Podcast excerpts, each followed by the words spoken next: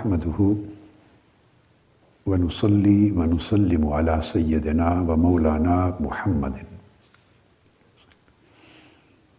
رسول النبي الأمين المكين الحنين الكريم الرؤوف الرحيم.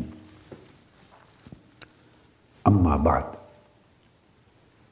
بسم اللہ الرحمن الرحیم معزز طلبہ و طالبات، اساتذہ اور معلمات جملہ خواتین و حضرات اور سامعین و ناظرین اور سامعات و ناظرات۔ اللہ جل مجدہو کی توفیق سے ہم نے وجود باری تعالی اور ضرورت مذہب کے موضوع پر اپنی گفتگو کو پچھلی نشست میں اٹھارہویں صدی عیسوی کے ایک نامور سائنسدان لوئس پاسچر کے ذکر پہ ختم کیا تھا۔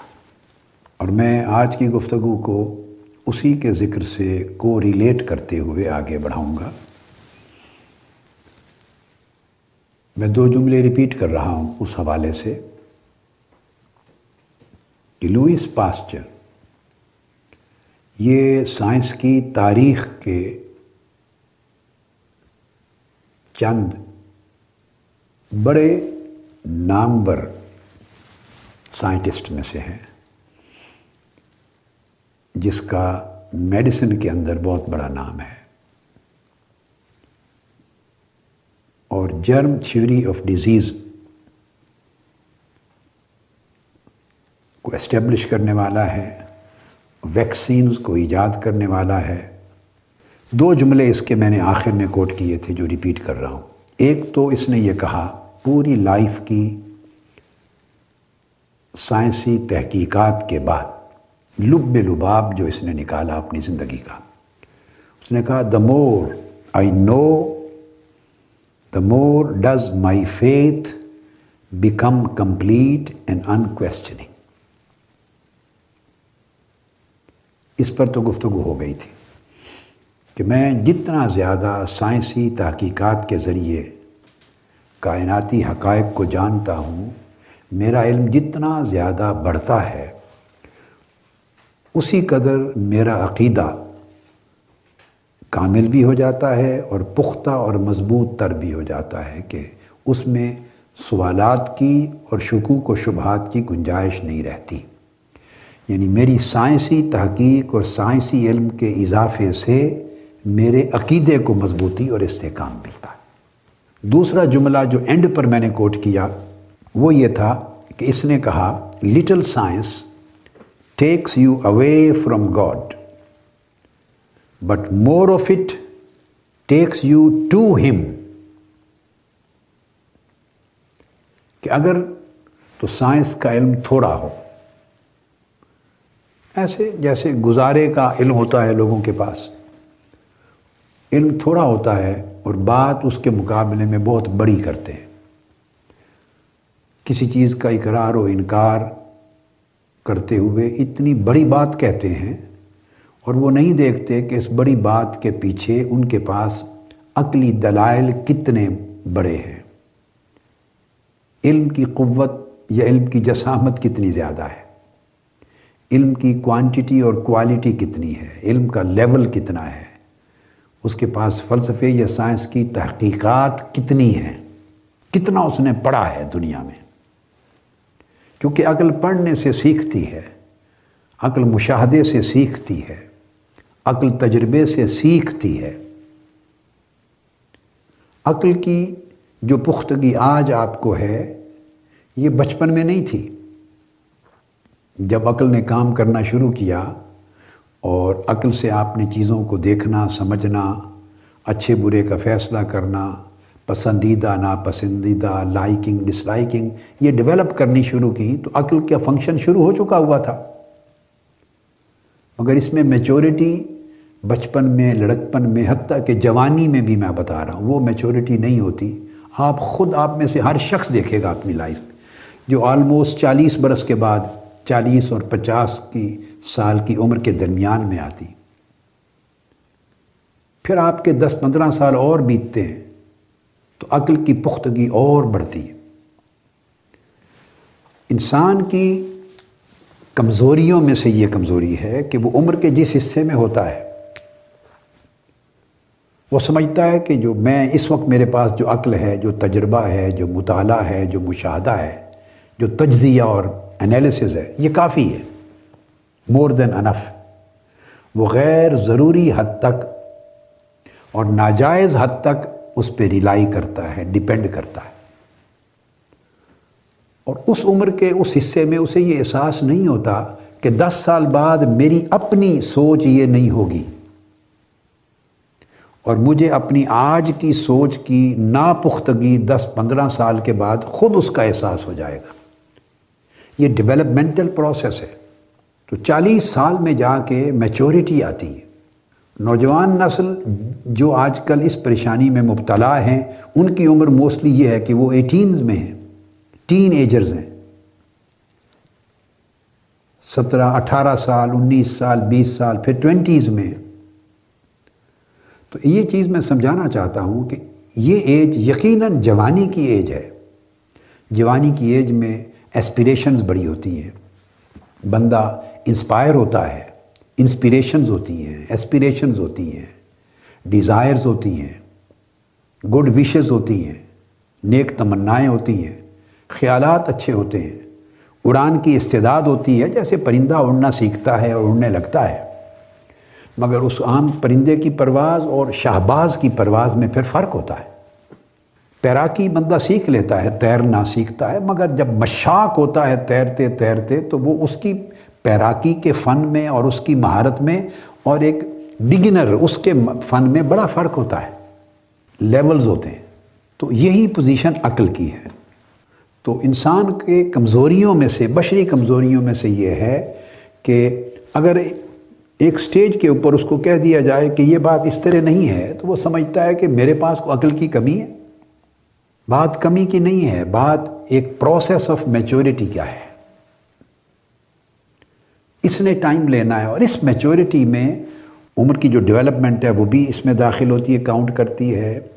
مشاہدات بڑھتے ہیں، یہ بھی کاؤنٹ کرتے ہیں میچورٹی کو کنٹریبیوٹ کرتے ہیں۔ تجربات ہوتے ہیں۔ آدمی سیکھتا ہے تجربات سے۔ پہلوان کو بھی کہتے ہیں کہ مار کھا کھا کے گر گر کے سنبھلتا ہے۔ جس پہلوان نے اکھاڑے میں مار نہیں کھائی، وہ پختہ پہلوان نہیں بنتا۔ مار کھا کھا کے ڈوب ڈوب کر ہچکولے کھا کھا کے لوگ کہتے ہیں دھکے کھا کھا کے سمجھے گا۔ یہ عام محاورہ ہے۔ یہ محاورے بے عقلی کی بنیاد پر نہیں بنے ہوئے، ان کے پیچھے بڑی طویل زمانوں کی اجتماعی دانش اور عقل ہوتی ہے۔ اور اس عقل کے ساتھ مشاہدات اور تجربات ہوتے ہیں۔ یہ جو کہاوتیں بنتی ہیں، وہ اس طرح وجود میں آتی ہیں۔ اور یہ صرف ہماری پاکستانی سوسائٹی میں نہیں ہیں۔ یہ ویسٹ کی سوسائٹی میں ہمیشہ ہر دور میں ہوتی ہیں۔ آج بھی اس کے پیچھے اجتماعی دانش ہوتی ہے طویل عمر کے تجربات اور مشاہدات اور تجزیات ہوتے ہیں۔ تو میچورٹی آتی لہٰذا آج جو علم ہے آپ کے پاس، جتنے مشاہدات کے نتیجے میں، وہ دس پندرہ سال کے بعد علم کی نوعیت وہ نہیں رہے گی۔ ممکن ہے جو کچھ آج آپ کو دکھائی دے رہا ہے یا سمجھ میں آ رہا ہے، وہ سوچ بدل جائے۔ یہی وجہ ہے کہ بڑوں کی اور پہلوں کی بات سے دانائی لینی چاہیے۔ یہی دین کے اندر بھی تعلیم ہے۔ ہم اسلاف سے دانائی لیتے ہیں۔ ائمہ، محدثین، فقہا، مجتہدین، اولیاء اور افا جو اکابرین امت ہیں، ان کی لکھائیوں سے، تحریروں سے، تصنیفات سے لیتے ہیں، نور لیتے ہیں، رہنمائی لیتے ہیں، ہدایت لیتے ہیں۔ یہی قرآن مجید نے کہا۔ اعوذ باللہ من الشیطان الرجیم۔ اہدن الصراط المستقیم۔ صراط الذین انعمت علیہم۔ غیر المغضوب علیہم ولدوالین باری تعالیٰ میں سیدھی راہ دکھا، ہدایت دے۔ اور ہدایت کو ڈیفائن کر دیا۔ ہدایت کی راہ کون سی ہے؟ سیدھی راہ؟ ان بندوں کی راہ جن پر تو نے انعام فرمایا۔ یعنی جو تجربات ان کی زندگی میں بیت چکے، جو واردات ان کے اوپر ہو چکی، جن تجلیات کا مشاہدہ انہوں نے کر لیا، اچھے اور برے راستوں کے امتیازات جو انہیں حاصل ہو گئے، ذوق سے، مطالعہ سے، مشاہدہ سے تجربات سے، تزکیہ سے، تصفیہ سے، معاملات سے، اجتماعی زندگی کی ڈیولپمنٹ سے، جو کچھ ان کو پہ تیرے انعام ہوئے، ہم انہیں، ان انعام یافتہ بندوں کی راہ پر چلا۔ تو اس کا مطلب یہ ہے کہ یہ سائنسدانوں کی بات جو ہے، کیوں مانتے ہیں؟ فلاں نے یہ کہہ دیا، آج تک قانون ہے۔ بھائی انہوں نے، سائنس کے میدان میں بھی آپ بڑوں کی بات کو مانتے ہیں۔ ایک آدمی صرف ایم ایس سی کر کے فزکس میں، کیمسٹری میں، اس کو یہ رائٹ نہیں ہے وہ رد کر دے نیوٹن کی بات کو، آئنسٹائن کی بات کو۔ میں بھی ایم ایس سی ہو گیا ہوں۔ یا پی ایچ ڈی کی ڈگری ہاتھ میں لے لی ہے تو اس کے بعد سارے سائنٹسٹوں کو رد کر دے، ایسا نہیں ہوتا۔ بڑی سپیس ہوتی ہے آپ کی ماسٹرز کرنے، گریجویشن کرنے، ماسٹرز کرنے ڈاکٹریٹ کرنے، پوسٹ ڈاکٹریٹ کرنے اور قانون کے بنانے والے۔ اتنے بڑے زیرک اور اتنے بڑے عقل مند اور دانش مند جس نے پوری زندگی لگا کے ایک نئی چیز ایجاد کی، اس کے لیول آف نالج میں لیول آف انڈرسٹینڈنگ میں لیول آف انٹلیکچوئل اپروچ اور ایگزامینیشن میں level of his experimental wisdom اس کا لیول اور آپ کا ڈگریز کا لیول اس میں بڑا زمین آسمان کا فرق ہوتا ہے۔ One has to be realistic تو اسی طرح وہ یہ کہتا ہے کہ سائنس کا تھوڑا علم اگر ہو کسی کے پاس اب اس میں عقل کی استعداد تھوڑی ہے، مشاہدات تھوڑے ہیں، تجربات تھوڑے ہیں، سائنس کا علم ہے اور وہ بھی تھوڑا ہے۔ تو کہتا ہے it takes you away from God یہ بندے کو خدا سے دور کر دیتا ہے۔ کیونکہ علم ابھی تھوڑا ہے اور ناقص ہے۔ اور بہت سی چیزیں جو سمجھ میں نہیں آ رہی اس وقت، علم کی کمی کی وجہ سے تو بندے کی طبیعت ہے اور عقل کے اندر یہ ایک رجحان ہے کہ جو سمجھ میں نہ آئے اس کا فوری انکار کر دیتی۔ یہ عقل کی کمزوری ہے۔ جو سمجھ میں نہ آئے وہ اس کا انکار کر دیتی۔ حالانکہ کسی چیز کا سمجھ میں نہ آنا اور اس کے وجود کا انکار کر دینا، ان دو چیزوں میں زمین آسمان کا فرق ہے۔ آپ کو زندگی میں ہزاروں چیزیں ایسی تھیں جو بچپن میں سمجھ نہیں آتی تھیں۔ تو اگر ان کا سمجھ نہ آنا ہی معیار ہوتا کہ یہ چیز ایگزسٹ ہی نہیں کرتی ہے، یہ چیز کریکٹ ہی نہیں ہے، درست ہی نہیں ہے، تو پھر تو ساری چیزوں کا وجود ختم کر دیتے آپ۔ جو سمجھ نہیں آتی تھی وہ آج آ گئیں۔ سالوں کے بعد آ گئیں۔ کئی اور اگلے سالوں کے بعد آئیں گی، پھر کئی اور اگلے سالوں کے بعد آئیں گی۔ تو سمجھ میں نہ آنا، یہ اور چیز ہے۔ اور کسی چیز کی ایگزسٹنس اور نان ایگزسٹنس پر فیصلہ کرنا کہ یہ ایگزسٹ نہیں کرتی، یا یہ کریکٹ نہیں ہے، یا یہ درست نہیں ہے، یا صحیح نہیں ہے، یہ ججمنٹ پاس کرنا۔ ان دو میں بڑا فرق ہے۔ سمجھ میں نہیں آ رہا تو اس کے کئی اور اسباب ہیں۔ ابھی آپ کی سمجھ وہاں تک نہیں پہنچی۔ مجموعی طور پہ وہ دلائل آپ تک نہیں پہنچے، کوئی دلائل آپ کو نہیں دے سکا یا دلائل دیے ہیں تو ابھی عقل اتنی میچور نہیں ہے کہ ان کو صحیح طریقے سے سمجھ سکے۔ انڈرسٹینڈنگ کا لیول اتنا اونچا نہیں ہوا۔ اس کے لیے اور مشاہدات چاہیے، پھر سمجھ میں آ جائے گی۔ کئی چیزیں ایسی ہیں جو مشاہدے سے بھی سمجھ میں نہیں آتی، تجربات سے آتی ہیں۔ تو جب تجربہ ہوگا تو سمجھ میں آ جائیں گی۔ کئی چیزیں مطالعہ سے سمجھ میں آتی ہیں۔ کئی چیزیں تھوڑے مطالعہ سے سمجھ میں آ جاتی ہیں، کئی بہت وسیع مطالعہ سے سمجھ میں آتی ہیں۔ اور کئی چیزیں ایسی ہیں کہ عرفا کی مجلس اور صحبت میں بیٹھنے سے ان کے ایک جملے سے سمجھ میں آ جاتی۔ ان کی ایک بات ہی آپ کا تالا کھول دیتی ہے سمجھ کا۔ صاحب حکمت، صاحب معرفت لوگ۔ تو مقصد بات کا یہ ہے کہ سمجھ میں نہ آنا اس کے بہت سارے اسباب ہیں اور سمجھ میں آ جانا اس کے بہت سارے طریقے ہیں۔ لیکن یہ اس بات پہ دلالت نہیں کرتا یہ پروسیس کہ سمجھ میں نہیں آ رہا کہ آپ انکار کر دیں کسی ایسی حقیقت کا جو مسلمہ ہے کائنات میں، تاریخ میں، انسانی معاشروں میں۔ وہی چیز لوئس پاسچر کہہ رہا ہے کہ little science takes you away from God. تو کل میں نے یہی مثال دی تھی کہ نیم حکیم خطرہ جان اور نیم ملا خطرہ ایمان۔ تو علم کا تھوڑا ہونا، ناقص ہونا پارٹلی فائدہ مند ہے پہ چلو بالکل جاہل ہونے سے بہتر ہے۔ کچھ تو کچھ پتہ ہے نا، کچھ نہ کچھ۔ مگر ایٹ دا سیم ٹائم جب بڑی حقیقتوں کا ادراک کرنے لگتا ہے گریٹر ریالٹیز کا ادراک کرنے لگتا ہے، تو وہ ڈیمیجنگ بھی ہے کہ وہ سمجھتا ہے جو تھوڑا سا علم ہے، وہ اس کو سمجھتا ہے یہ علم کل ہے۔ بندے کی کمزوری ہے۔ یا تو بالکل نہ ہو، تو کم سے کم اس میں اسے اعتراف ہوتا ہے کہ میں نہیں جانتا۔ مجھے علم نہیں۔ پھر وہ جج نہیں بنتا، فیصلے نہیں کرتا۔ اس کو ادراک ہوتا ہے، اعتراف ہوتا ہے کہ مجھے علم نہیں ہے۔ بدقسمتی یہ کہ جب تھوڑا سا علم اس سبجیکٹ کا آ جاتا ہے، تو مغالطہ یہ لگ جاتا ہے کہ وہ تھوڑے سے کو بہت زیادہ سمجھ لیتا ہے۔ قطرے کو دریا سمجھ لیتا ہے، تالاب کو سمندر سمجھنے لگ جاتا ہے، اور ایک چھوٹے سمندر کو اوشن سمجھنے لگ جاتا ہے۔ اس کو یہ فرق کرنا چاہیے تھا کہ قطرہ قطرہ ہے۔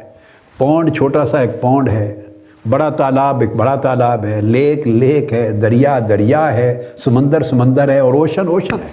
یہ درجے ہیں۔ تو اسی لحاظ سے وہ تھوڑا علم جب بندہ اس کو سمجھتا ہے کہ یہ کافی ہو گیا، وہاں سے وہ ٹھوکر کھاتا ہے۔ وہ اس پہ اپنا فیصلہ کرتا ہے اور اپنے فیصلے پر اعتماد کرتا ہے۔ اور نقص سارا یہ تھا کہ اس کا علم تھوڑا تھا۔ بہت سی اور حقیقتوں کے ادراک کے قابل نہیں تھا۔ اس کے پاس علمی سامان۔ اس لیے اس نے کہا کہ بندے کو اللہ سے دور لے جاتا ہے۔ اور but more of it takes you to him اور اگر علم زیادہ ہوتا چلا جائے، بڑھتا چلا جائے، اپنے کمال کی طرف جائے، تو پھر وہ اللہ کے قریب کر دیتا، اللہ کی معرفت کی طرف لے جاتا۔ اب دیکھیں، یہ میں نے جتنی چیزیں کوٹ کر رہا ہوں، یہ میں ابھی تو محدثین کی باتیں تو نہیں بتا رہا آپ کو، اور فوکہا کی، اور ائمہ کی، اور اسلاف کی، اور اکابرین امت کی، اور اولیاء و صالحین کی، اور انبیاء و مرسلین کی باتیں تو نہیں بتا رہا ابھی۔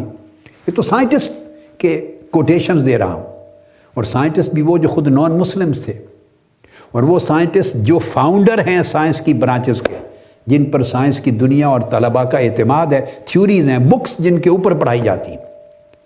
جنہوں نے انوینٹ کی ہیں چیزیں۔ وہ سائنسدان ہیں۔ تو وہ عقل کے کی فضا کے پرواز ہیں نا، شہباز ہیں عقل کے۔ اب یہ جو ریفرنس میں نے دیا، یہ حوالہ اس کو بیان کیا جین گویٹن۔ یہ جو آخری عبارت دے رہا ہوں کہ سائنس کا تھوڑا علم اللہ سے دور کرتا ہے اور سائنس کا زیادہ علم اللہ کی معرفت دیتا ہے، عقیدہ پختہ کرتا ہے۔ جین گویٹن نے کوٹ کیا ہے، اس کا اور کتاب ہے science versus materialism. Science versus materialism. تو پیرس میں چھپی انیس سو اکانوے میں اس کے صفحہ فائیو پر، پانچ پر یہ کوٹ کیا، اس کی یہ قول کہ وہ زندگی میں یہ کہتا تھا۔ اب آگے چلتے ہیں ہم۔ ولیم تھومسن ایک اور سائنٹسٹ ہے۔ William Thomson eighteen twenty four سے نائنٹین زیرو سیون۔ انیس سو سات میں اس کی ڈیتھ ہوئی۔ اب یہ بیسویں صدی کے اندر ہم داخل ہوئے ہیں سائنس کی تاریخ کے جو سائنسدان ہیں۔ یہ اپنے وقت کا بہت بڑا لیڈنگ فزسسٹ تھا، ماہر طبیعیات تھا۔ اور اس کے بڑے نمایاں کنٹریبیوشن ہیں فزکس کی تاریخ میں اور میتھمیٹکس کی تاریخ میں۔ اور اس نے پریکٹیکل انوینشنز کی ہیں۔ اور یہ وہ شخص ہے کہ سب سے پہلے اس نے ایک سکسیسفل کامیاب میتھڈ ایک طریقہ کار ایجاد کیا۔ How to liquefy hydrogen and helium hydrogen اور ہیلیم کو لکویفائی کرنے کا کیا طریقہ ہے؟ یہ اس کا موجد ہے۔ اور یہی وہ شخص ہے جو تھرمو ڈائنیمکس کو بھی اسٹیبلش کرنے والا ہے۔ ایک فارمل سائنٹیفک ڈسپلن کا درجہ دیا اس نے۔ اتنا فارمولیٹ کیا کہ سائنٹیفک ڈسپلن بنایا ایک انڈیپینڈنٹ تھرمو ڈائنیمکس کو۔ اور پھر اس نے اس کے فرسٹ لاز اور سیکنڈ لاز کو ایک پریسائز ٹرمینالوجی کے طور پہ آگے سائنس میں انٹروڈیوس کروائے فزکس میں۔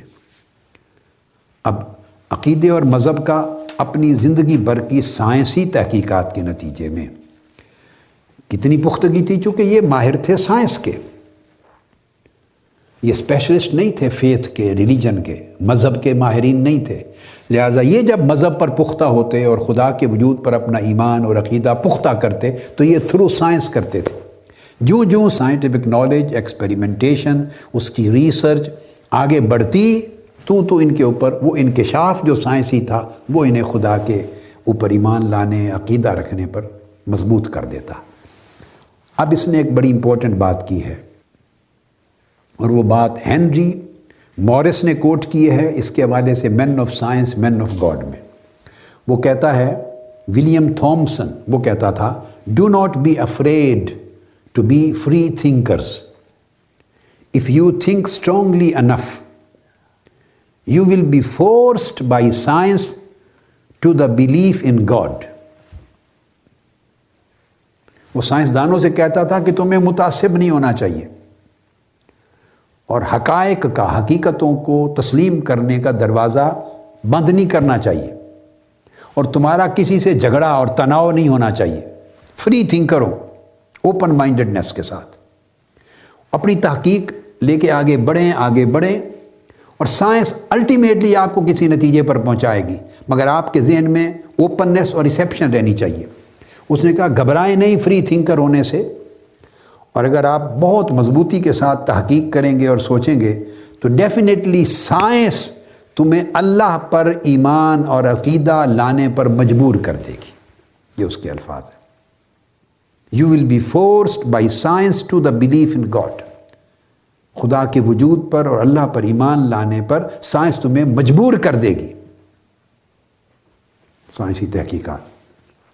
پھر اس کی ایک اور کوٹیشن ہے۔ اسی ہینری مورس نے کوٹ کی ہے مین آف سائنس میں، وہ کہتا تھا کہ with regard to the origin of life اس کا یہ جملہ ہے with regard to the origin of life science positively affirms creative power کائنات میں زندگی کی ابتدا اور اس کی جو ارتقاء ہے، زندگی کی ابتدا کے حوالے سے جب آپ سائنسی تحقیقات کریں گے، تو وہ ڈیفینیٹلی مثبت طریقے سے کسی خالق کی قدرت اور قوت پر آپ کا ایمان لے آئے گی۔ وہ تصدیق کر دے گی کہ کوئی خالق ہے کائنات کا اور خالق ہے زندگی کا۔ اس کے بعد ایک اور سائنسدان ہے، سر ولیم ہگنس یہ اٹھارہ سو چوبیس سے انیس سو دس کا زمانہ ہے۔ یہ بھی بہت نامور سائنٹسٹ تھا۔ اور بریلینٹ اسٹرانومر تھا، بڑا۔ اور یہ وہ شخص ہے جس نے سب سے پہلے ڈیمونسٹریٹ کیا کہ جو ستارے ہیں سٹارز یہ موسٹلی ہائیڈروجن ان کے اندر پائی جاتی ہے۔ ان کی تو جو تشکیل ہوئی ہے، اس میں ہائیڈروجن ہے۔ اور ساتھ ہی ساتھ وہ ایلیمنٹس جن کے ساتھ جو زمین میں پائے جاتے ہیں، جن سے زمین ارتھ بنی ہے، تو وہ بھی پارٹ ہیں سیار ستاروں کی تشکیل کا۔ بعد ازاں جا کے ہائیڈروجن کے ساتھ ہیلیم کا بھی اضافہ تحقیقات میں ہوا۔ مگر ہائیڈروجن کو اور زمینی جو ارضیاتی، جو عرضی عناصر ہیں، ایلیمنٹس، ان پر مشتمل ہیں ستارے۔ یہ وہ شخص ہے کہ سب سے پہلے اس نے تحقیق کی اور ڈیمونسٹریٹ کیا۔ اور یہ وہی شخص ہے کہ جس نے آئیڈینٹیفائی کیا ڈاپلر ایفیکٹ کو۔ اور ڈاپلر ایفیکٹ آئیڈینٹیفائی کر کے یہ اس نے اسٹیبلش کیا کہ جو ستاروں کی روشنی ہے جو جو ستارے اپنے سفر میں ایک دوسرے سے دور ہوتے چلے جاتے ہیں، ان کا فاصلہ آپس میں بڑھتا چلا جاتا ہے، تو ان کی روشنی کا رنگ سرخ، رفتہ رفتہ نیلے رنگ میں بدلنے لگ جاتا ہے۔ تو جیسے جیسے ستاروں کا آپس میں فاصلہ بڑھتا ہے، تو ان ستاروں کا جو، ان کی جو روشنی نکلتی ہے، اس روشنی کا رنگ سرخ سے بلو میں، نیلے میں بدلتا چلا جاتا ہے۔ یہ اس نے ڈاپلر ایفیکٹ کے ذریعے تحقیق کی اور اسٹرانومی کی فلکیات کی یہی تحقیق الٹیمیٹلی ایکسپینڈنگ یونیورس کے آئیڈیا کو ڈیولپ کرنے کا باعث بنی کہ کائنات جامد نہیں ہے سٹیٹک نہیں ہے۔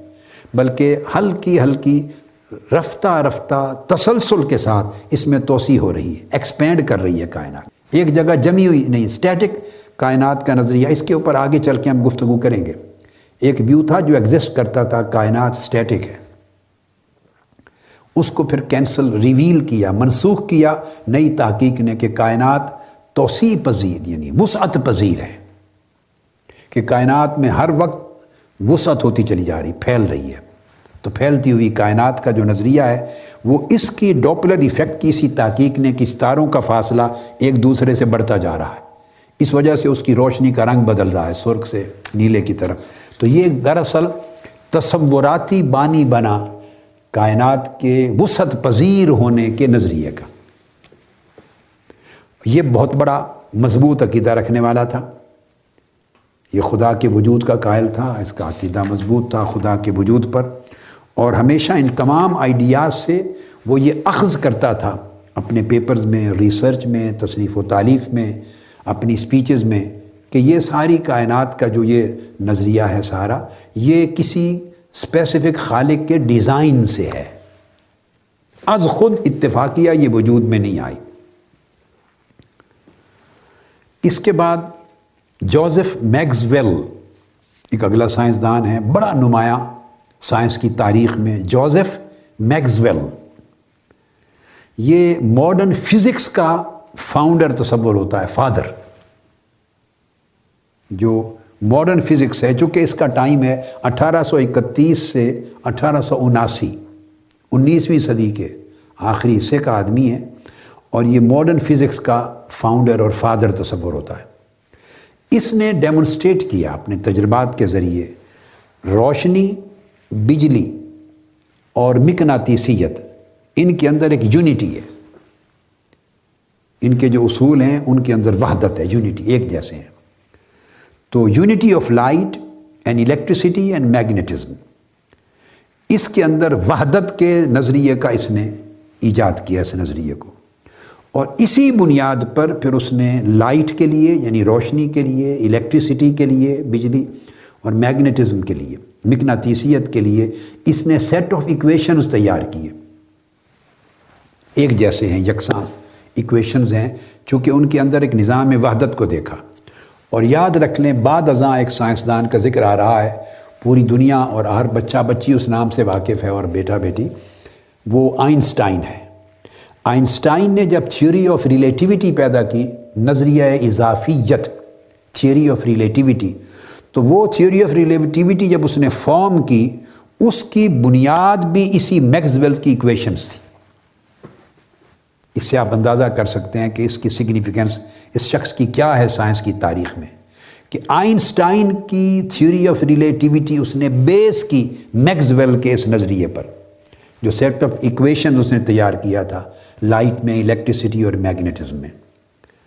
اور البرٹ آئنسٹائن کہا کرتا تھا میکس ویل کے بارے میں اور اس کی سائنسی ایجادات اور اچیومنٹس کے بارے میں۔ کہتا تھا کہ he is the most profound and most fruitful that physics has experienced since the time of Newton. Newton کے وقت سے لے کے آئنسٹائن کہتا ہے اس کے زمانے تک سب سے زیادہ مضبوط اور سائنس اور فزکس کی دنیا میں فائدہ مند شخص اگر کوئی ہوا ہے تو وہ میگزول ہے۔ اور اس کی ایجادات نے سائنس کو اتنا فائدہ پہنچایا اور آگے بڑھایا۔ ہے اب یہ تو اس کا تعارف ہو گیا۔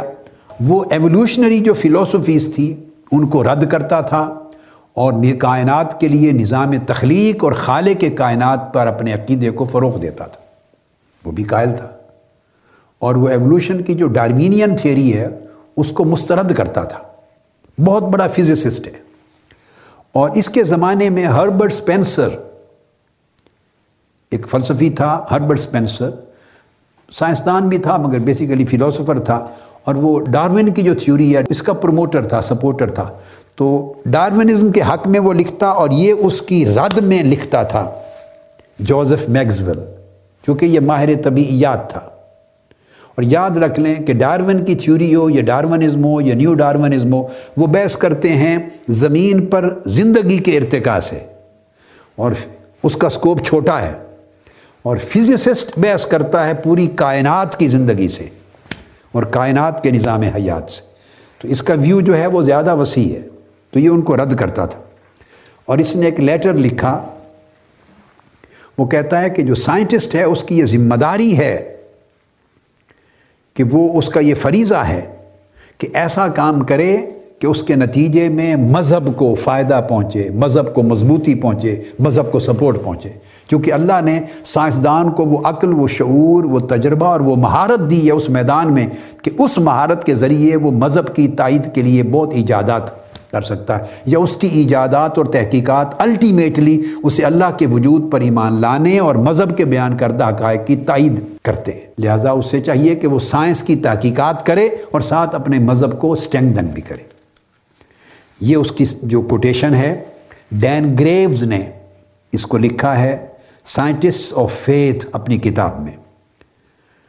اور یہ انیس سو چھیانوے میں چھپی ہے page one fifty three scientist of faith Dan Graves کی۔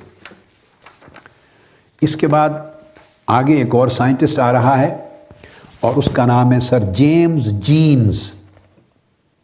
James Jeans. اٹھارہ سو ستتر سے انیس سو چھیالیس اس کا پیریڈ ہے۔ یعنی کیا میں پاکستان سے ایک سال پہلے ڈیتھ ہوئی ہے؟ تو ہم بیسویں صدی کے وسط میں آلموسٹ آ گئے۔ اور یہ بہت بڑا نامور ماہر طبیعیات تھا فزکس کا۔ اور اس کا یہ واضح عقیدہ تھا، جو کتب میں درج ہے، کہ جو کائنات ہے، وہ ایک خالق کی تخلیق کردہ ہے۔ از خود وجود میں آنے والی شے نہیں ہے۔ اور خالق بھی وہ ہے جس کی وزڈم انفینٹ وزڈم ہے۔ غیر متناہی اور لامحدود حکمت اور دانائی ہے جس کے پاس۔ اس خالق نے اس کو تشکیل کیا ہے۔ اب اس نے اس کا ایک لیکچر کوٹ کر رہا ہوں جو اس نے کیمبرج میں دیا، انگلینڈ، کیمبرج یونیورسٹی میں لیکچر دیا اور جو لنڈن کے رسالہ ٹائمز میں رپورٹ ہوا اس کا لیکچر، ٹائمز لنڈن کے رسالے میں، نومبر فائیو، نائنٹین تھرٹی انیس سو تیس پانچ نومبر کا شمارہ ٹائمز لنڈن کا، اس میں اس کا لیکچر کوٹ ہوا ہے۔ میں اس کے اس لیکچر میں سے کوٹیشن دے رہا ہوں۔ وہ کہتا ہے we discover that the universe shows evidence of a designing اور controlling power that has something in common with our own minds وہ کہتا ہے، جو ہمارے اپنے ذہنوں میں جو یعنی سائنس کے ذریعے جو کچھ سامنے نظر آ رہا ہے، ایجادات سائنس نے کی ہیں اور تحقیقات کی ہیں اور ہم فنومینا کو سمجھ رہے ہیں جو ہمارے مائنڈ سمجھ رہے ہیں کہ یہ اس طرح یہ چیز ڈیولپ ہو رہی ہے، یہ اس طرح یہ چیز زندہ ہے، اس طرح بقا ہے، اس طرح بیلنس ہے، اس طرح ڈیولپمنٹ اور ایوولوشن ہے۔ وہ کہتا ہے تو ہمارے ذہن جن چیزوں کی حقائق کی، سائنسی حقائق کی تصدیق اور تائید کر رہے ہیں اور فہم حاصل کر رہے ہیں، کہتے ہیں یقیناً سائنس کی تحقیقات ہمیں اس نتیجے پر پہنچاتی ہیں کہ ساری کائنات کی تخلیق اور توسیع میں اور اس کے نظامات کی تشکیل میں ایک واضح شہادت ملتی ہے کہ یہ کسی نے ڈیزائن کیا ہے اور اس تمام کائنات کے نظاموں کو کوئی پاور جو اس کائنات سے باہر ہے وہ اس کو کنٹرول کر رہی ہے۔ کسی کے ڈیزائن کیے بغیر اس طرح کائنات وجود میں نہیں آ سکتی اور اس طرح اس کا نظام امن اور سلامتی اور ہم آہنگی کے ساتھ نہیں چل سکتا۔ یہ اس کی کوٹیشن دی پھر اس کے بعد اس کی ایک اور کوٹیشن ہے۔ اور یہ جو دوسری کوٹیشن ہے، یہ جیمز جینز کی اپنی کتاب میں سے ہے۔ پہلی کوٹیشن اس کے لیکچر سے تھی، جو کیمبرج میں دیا۔ دوسری اس نے اپنی تصنیف ہے اس کی، جو لکھی ہوئی دا مسٹیریس یونیورس اور یہ بھی کیمبرج میں چھپی، انیس سو بتیس میں، یونیورسٹی پریس میں۔ اور یہ پیج ون فورٹی، ایک سو چالیس صفحے پر اس کی دوسری کوٹیشن ہے۔ وہ کہتا ہے scientific study of the universe has suggested a conclusion which may be summed up اور پھر وہ کہتا ہے in the statement that the universe appears to have been designed by a pure mathematician وہ کہتا ہے، طبیعیاتی سائنس اس نتیجے پر پہنچاتی ہے اور سائنس کا مطالعہ اور تحقیق اس نتیجے پر پہنچاتی ہے اور وہ نتیجہ اگر ہم ایک جملے میں اس کو سم اپ کریں کنکلوڈ کریں، تو وہ کہتا ہے وہ یہ سٹیٹمنٹ بنتی ہے، کائنات کو اتنا ناپ تول کر میتھمیٹیکلی اتنا ناپ تول کر بنایا گیا ہے اور چلایا جا رہا ہے کہ یوں لگتا ہے جیسے خالق کے کائنات جو ہے کائنات کا بنانے والا وہ پیور میتھمیٹیشن ہے۔ کہ ایک رتی برابر بھی، ایک عدد اور ایک ڈیجٹ بھی اوپر نیچے نہیں کیا، ورنہ کائنات ٹوٹ پھوٹ کا شکار ہو جاتی۔ یہ جیمز جینز کی۔ اب ہم آ رہے ہیں البرٹ آئنسٹائن پر۔ آئنسٹائن سائنس کی تاریخ کا بہت بڑا نام ہے۔ اب یہ البرٹ آئنسٹائن کا زمانہ بھی اٹھارہ سو اناسی ایٹین سیونٹی نائن سے لے کر نائنٹین ففٹی فائیو تک ہے۔ اس کی ڈیتھ نائنٹین ففٹی فائیو میں ہوئی، پچھلی صدی عیسوی کے وسط میں۔ بہت بڑا نامور امپورٹنٹ سائنٹسٹ ہے پوری تاریخ کا۔ آخری سینچری کا آلموسٹ سب سے بڑے سائنسدانوں میں اس کا نام سر فہرست ناموں میں آتا ہے۔ اور یہ بہت بڑا پختہ عقیدہ اللہ کی ذات میں، خدا کے وجود میں رکھنے والا تھا۔ آئنسٹائن۔ اب دیکھیے تاریخ کے سارے نمایاں نام میں نے آپ کو گنوا دیے۔ اور گنوا رہا ہوں۔ جب آپ عقل کی بات کرتے ہیں تو پھر عقل کی بات ہوتی ہے تو عقل مندوں کی بات ہوگی نا۔ جنہوں نے عقل و دانش اس دنیا کو پہنچائی ہے اور وہ بنیادی طور پہ یا فلسفیوں کا طبقہ ہے یا سائنسدانوں کا طبقہ ہے۔ اور پھر اس کے بعد دیگر میدانوں کے میادین اور سبجیکٹس کے ماہرین آ جاتے ہیں، وہ اس کے بعد آتے ہیں۔ انہوں نے تو کائنات کے راز کھولے ہیں پردے اٹھائے ہیں اور حقائق کا ادراک کیا ہے۔ اور ہمیں اس مقام تک پہنچایا، یہ جو ہم سہولتیں یوز کر رہے ہیں، سائنس کے نتیجے میں جتنی بھی کائنات کے اندر اچھائی کے لیے، برائی کے لیے، وہ ساری ان کی دی ہوئی عطا کردہ ہیں۔ تو یہ تمام نامور سائنسدان مذہب کو ماننے والے اور خدا کے وجود پر ایمان رکھنے والے۔ اور آئنسٹائن کہتا ہے یعنی وہ وہ کہتا ہے لوگوں کو کہ سائنسدان کو کبھی ہیزیٹیٹ نہیں کرنا چاہیے۔ اور وہ خود بھی یہ کام اسی طرح اس کا طرز عمل تھا کہ وہ سائنس مذہب کے بغیر ایگزسٹ ہی نہیں کر سکتی۔ اس تصور کو ڈیفینڈ کرنا چاہیے ہر سائنسدان کو اور اس کو ڈیفینڈ کرتے ہوئے کبھی شرمانا اور جھجکنا نہیں چاہیے۔ یعنی اس کا یہ عقیدہ تھا کہ سائنس مذہب کے بغیر ایگزسٹ ہی نہیں کر سکتی، یہ آئنسٹائن کا ہے۔ اب میں اپنے بیٹے بیٹیوں سے پوچھتا ہوں میجورٹی انہوں نے آئنسٹائن کا نام پڑھا بھی ہوگا، سنا بھی ہوگا۔ مگر اس کا یہ عقیدے کا پہلو معلوم نہیں ہوگا۔ اوور ویلمنگ میجورٹی کو may be ninety nine percent نوجوانوں اس لیے میں کہتا ہوں کہ علم بہت وسیع چاہیے کہ عقل فیصلہ کرے کسی چیز کے بارے میں۔ اس کے لیے احاطہ کرنا چاہیے بہت ساری معلومات کا اور بہت ساری تحقیقات کا۔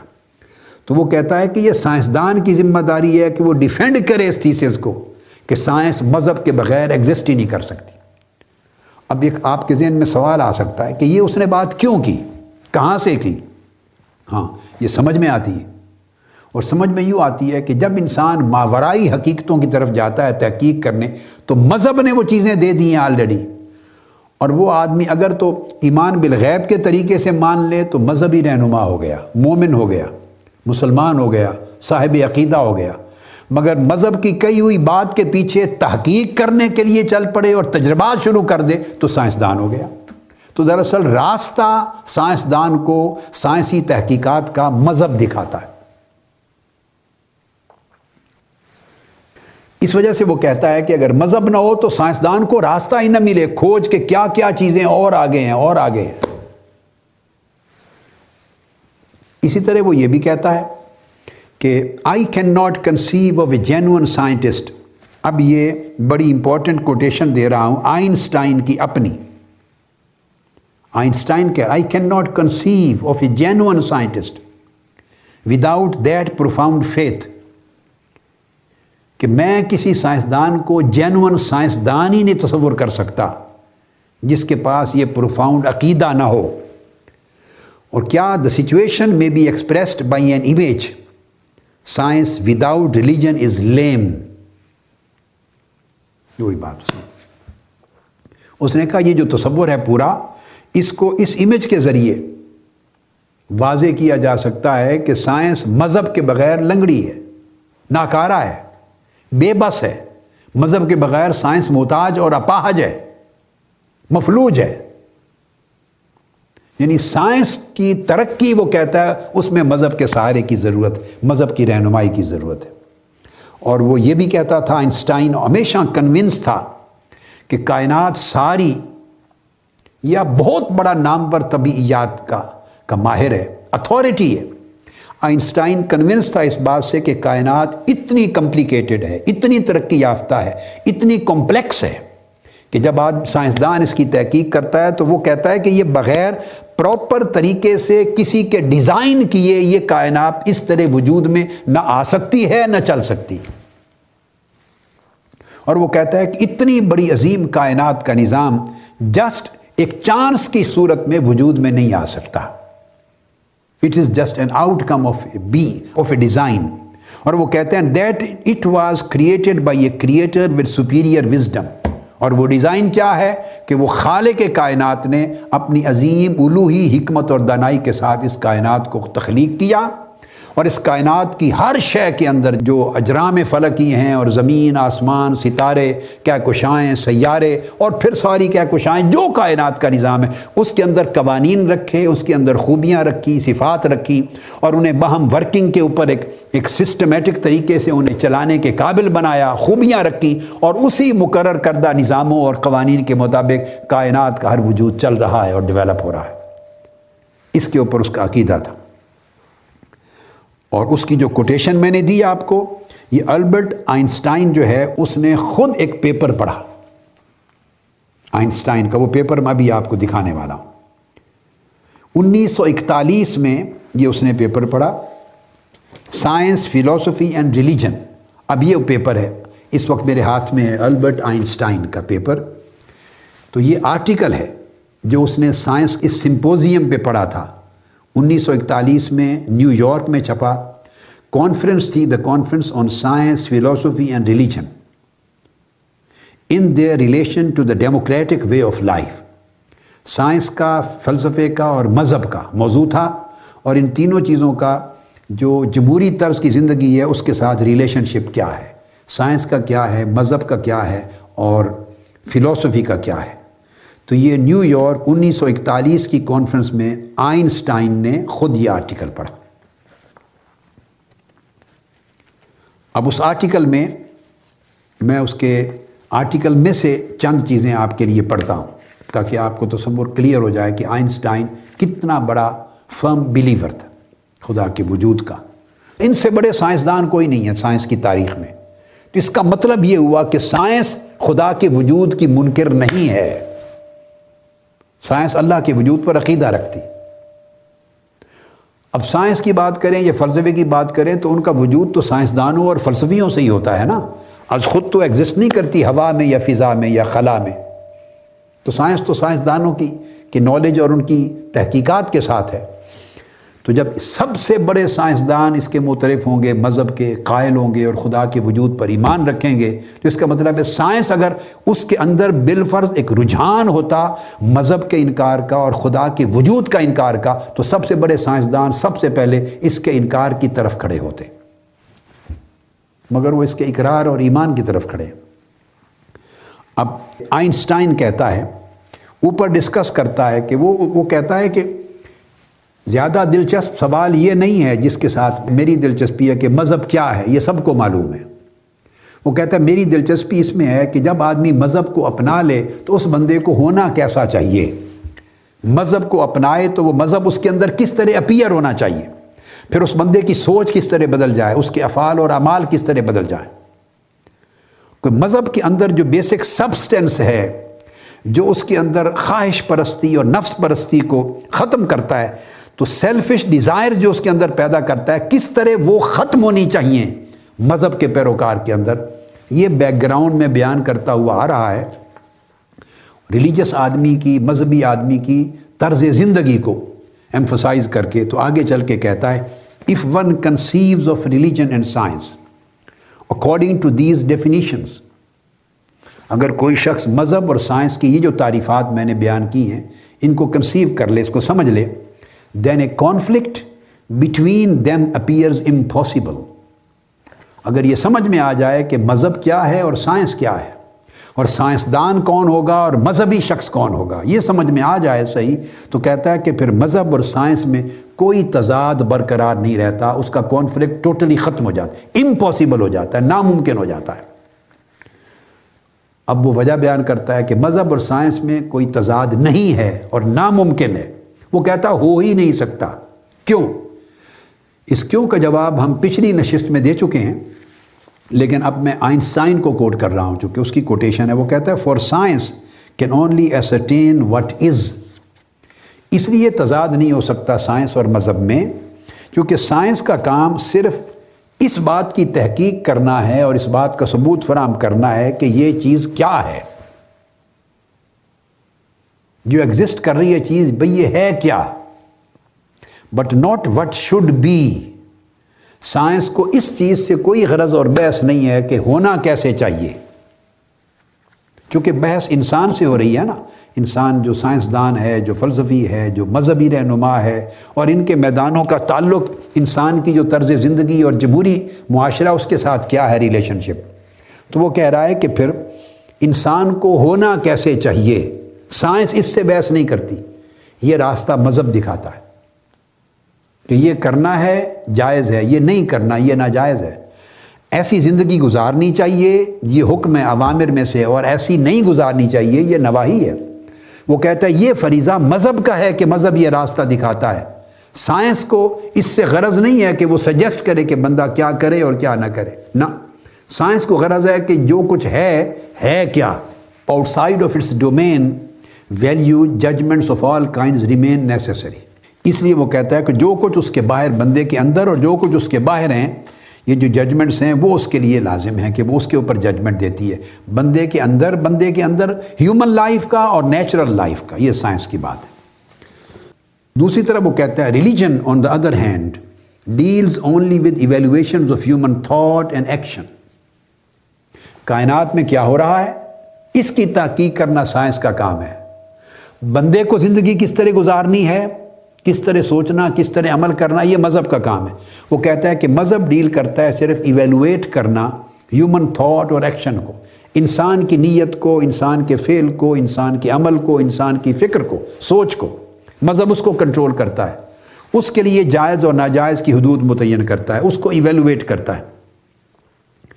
اور یہ چیزیں اپنی اپنی جگہ الگ ہیں۔ It cannot justifiably speak of facts and relations between facts جو ایگزسٹ کرنے والے واقعات ہیں، موجودات ہیں، ان کے درمیان کی ریلیشن شپ کو مذہب ڈیل نہیں کرتا۔ وہ کام سائنس کا ہے کہ فائنڈ آؤٹ کرے۔ اس لیے کہتے ہیں according to this interpretation the well known conflicts between religion and science in the past must all be ascribed misapprehension of the situation which has been described اب وہ کہتا ہے، وہ ماضی کی بات کرتے ہوئے، جس کا ذکر ہم پچھلی نشستوں میں کئی بار کر چکے ہیں کہ جو کیتھولک اتھارٹی کا اور سائنسدانوں کے درمیان جنگ رہی۔ چرچ کی اور سائنسدانوں کے درمیان جو جنگ رہی اور قید و بند کی صحبتیں ملی سائنسدانوں کو، فلسفیوں کو، وہ کہتا ہے کہ یہ جو کانفلکٹ پیچھے رہے ہیں، سائنس اور مذہب یعنی مذہب سے مراد مذہبی اتھارٹیز کے درمیان اور سائنس سے مراد سائنسدانوں کے درمیان، وہ سارا کا سارا misapprehension of the situation تھا۔ وہ ذمہ داریوں کا غلط ادراک کرنا تھا اور ایک دوسرے کے کام میں مداخلت کرنا تھا۔ پھر وہ کہتا ہے for example a conflict arise when a religious community insist on the absolute truthfulness of all statements recorded in the Bible اس نے پھر مثال دے دی۔ اس نے کہا کہ وہاں کانفلکٹ جنم لیتا ہے جب ایک خاص مذہبی طبقہ اور وہ مذہبی طبقے سے مراد ریلیجس کمیونٹی سے مراد پوپ اور پادریوں کو پریسٹ کو لے رہا ہے فادرز کو لے رہا ہے، جو اس وقت کی مسیحیت کے رہنما تھے۔ وہ کہتے ہیں، جب وہ اصرار کرتے ہیں اس بات پر کہ جو کچھ بائبل میں لکھ دیا گیا ہے، یہ کائناتی حقائق کے بارے میں، جو کہ موضوع نہیں ہے ان کا، اس کو بھی سو فیصد اس طرح مانو۔ اور جو اس طرح نہیں مانتا، پھر وہ جنگ شروع کر دیتے ان کے خلاف۔ جیسا کہ میں نے آپ کو کہا تھا کہ مثلاً یعنی انہوں نے لکھ دیا کہ سورج اور تمام ستارے وہ زمین کے ارد گرد چکر لگاتے ہیں، حرکت کرتے ہیں۔ جبکہ سائنس نے اسٹیبلش کر دیا کہ بات ایسی نہیں ہے، زمین اور سولر سسٹم کے تمام پلینٹ سورج کے ارد گرد چلتے ہیں۔ اب یہ ان کی ببلیکل انفارمیشن سے تضاد آ گیا تو جنگ شروع ہو گئی۔ وہ کہتا ہے یہ نہیں ہونا چاہیے۔ اسی طرح ایک مذہبی رہنما اور پوپ نے تو یہ بھی اعلان کر دیا تھا کہ آج سے سات ہزار سال پہلے جب کائنات تخلیق ہوئی، فلاں مہینہ، فلاں تاریخ اور فلاں دن تھا۔ اس کی ڈیٹ بھی فکس کر دی۔ اس نے کہا، یہ کام سائنس کا ہے فائنڈ آؤٹ کرے کہ کائنات کتنے عرصے سے چلی آ رہی ہے۔ تو یہ کوئی پوپ کا کام یا پریسٹ کا کام نہیں ہے کہ وہ تاریخیں متعین کرے۔ تو وہ کہتا ہے جب ایک دوسرے کے کام میں آپ مداخلت کرتے ہیں، لوگ کرتے ہیں، تو ایسی فضا پیدا ہو جاتی ہے جس سے تأثر ملتا ہے کہ گویا مذہب اور سائنس آمنے سامنے ایک دوسرے کے انکاری ہیں۔ حالانکہ مذہب اور سائنس میں کوئی جھگڑا، کوئی تضاد اور کوئی تصادم نہیں ہے۔ یہ لوگوں کی اپنی ذہنیت ہے، طبقات کی، کہ وہ ایسی فضا بنا دیتے ہیں۔ تو یہی چیز پھر وہ آگے کر کے کہتا ہے this means an intervention on the part of religion into the sphere of science this is where the struggle of the church against the doctors of Galileo belongs وہ کہتا ہے، یہ وہ ایریا ہے جہاں گیلیلیو یا باقی سائنسدانوں کی تحقیقات اور چرچ کے درمیان تضاد آئے، تصادم آئے اور فساد ہوا۔ اسی طرح وہ کہتا on the other hand representatives of science have often made an attempt to arrive at fundamental judgments with respect to values and ends on the basis of scientific method. And in this way have set themselves in opposition to religion.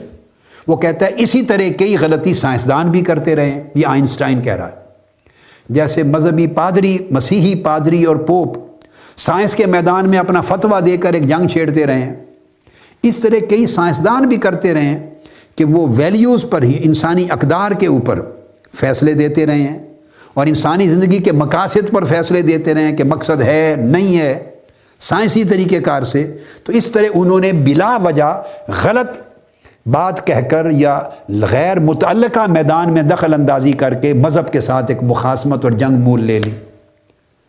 اور دونوں نے دراصل اپنے اپنے دائرہ کار سے تجاوز کیا۔ وہ کہتا ہے these conflicts have all spring from fatal errors یہ سائنسدانوں اور مسیحی پادریوں دونوں کے درمیان جو کانفلکٹ اور تصادم ہوئے، وہ ان کی اپروچ اور طرز عمل کی اس غلطی کی وجہ سے تھے۔ اور پھر وہ کہتا ہے کہ اب ریلیجن اور سائنس کا، مذہب کا اور سائنس کے دائرہ ہائے کار بالکل متعین ہو چکے ہیں۔ سائنس کا کام اور ہے، مذہب کا کام اور ہے۔ تو مذہب کی پیروی کرنے سے انسان کو اقدار ملتی ہیں، اخلاقیات ملتے ہیں۔ اس کی روحانیت ڈیولپ ہوتی ہے۔ خدا کی معرفت ملتی ہے۔ خدا کی کہ حکام کی پابندی کر کے نیکی آتی ہے، اس میں تقوی آتا ہے۔ مذہب ایک اور طریقے سے انسان کو ایک زندگی کا ایک راستہ اور ہدایت دیتا ہے۔ سائنس جو کچھ موجود ہے مادی کائنات میں، اس کے اسباب کا کھوج لگاتی ہے اور اس کی ڈیولپمنٹ کے لیے تحقیقات کرتی ہے۔ دونوں کا ٹکراؤ نہیں بنتا، اگر طبقات خود بخود یہ ٹکراؤ کریٹ نہ کر دیں اپنی نادانی کے باعث۔ اس وجہ سے وہ آگے چل کے کہتا ہے the situation may be expressed پھر وہ یہ کہتا ہے کہ may be expressed by an image science without religion is lame religion without science is blind وہ کہتا ہے کہ یہ امیج آپ ذہن میں رکھ لیں کہ سائنس مذہب کے بغیر خالی ہے۔ مذہب کے بغیر سائنس کا خانہ خالی ہے۔ لنگڑی لولی ہے، اپاہج ہے، مفلوج ہے۔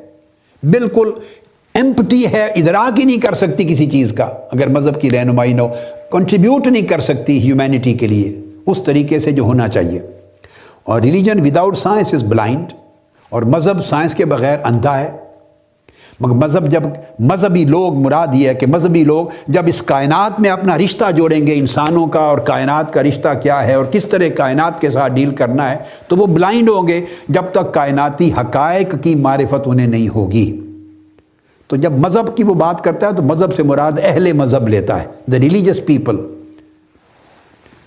religious community اور جب سائنس کی بات کرتا ہے تو مراد سائنٹیفک کمیونٹی لیتا ہے سائنٹسٹ کی کمیونٹی سائنسدانوں کی۔ تو وہ مذہب اس کے بغیر اہل مذہب نہیں چل سکتے اور اہل سائنس، سائنسدان مذہب کے بغیر نہیں چل سکتے۔ یہ پورا کنسیپٹ بیان کر دیتا ہے اور یہ کہتا ہے کہ اگر جب یہ یہ تصور دونوں کو اچھی طرح سمجھ میں آ جائے تو پھر آٹومیٹیکلی تضاد ختم ہو جائے گا اور دونوں کا احترام اپنی جگہ اور دونوں کی افادیت قائم ہو جائے گی ذہنوں میں۔ تو آج کی گفتگو ہم یہاں پر ختم کرتے ہیں۔ انشاءاللہ اس کا اگلا جو حصہ ہے تاریخ کے نئے سائنسدانوں کا اس پر اگلی نشست سے آغاز کریں گے۔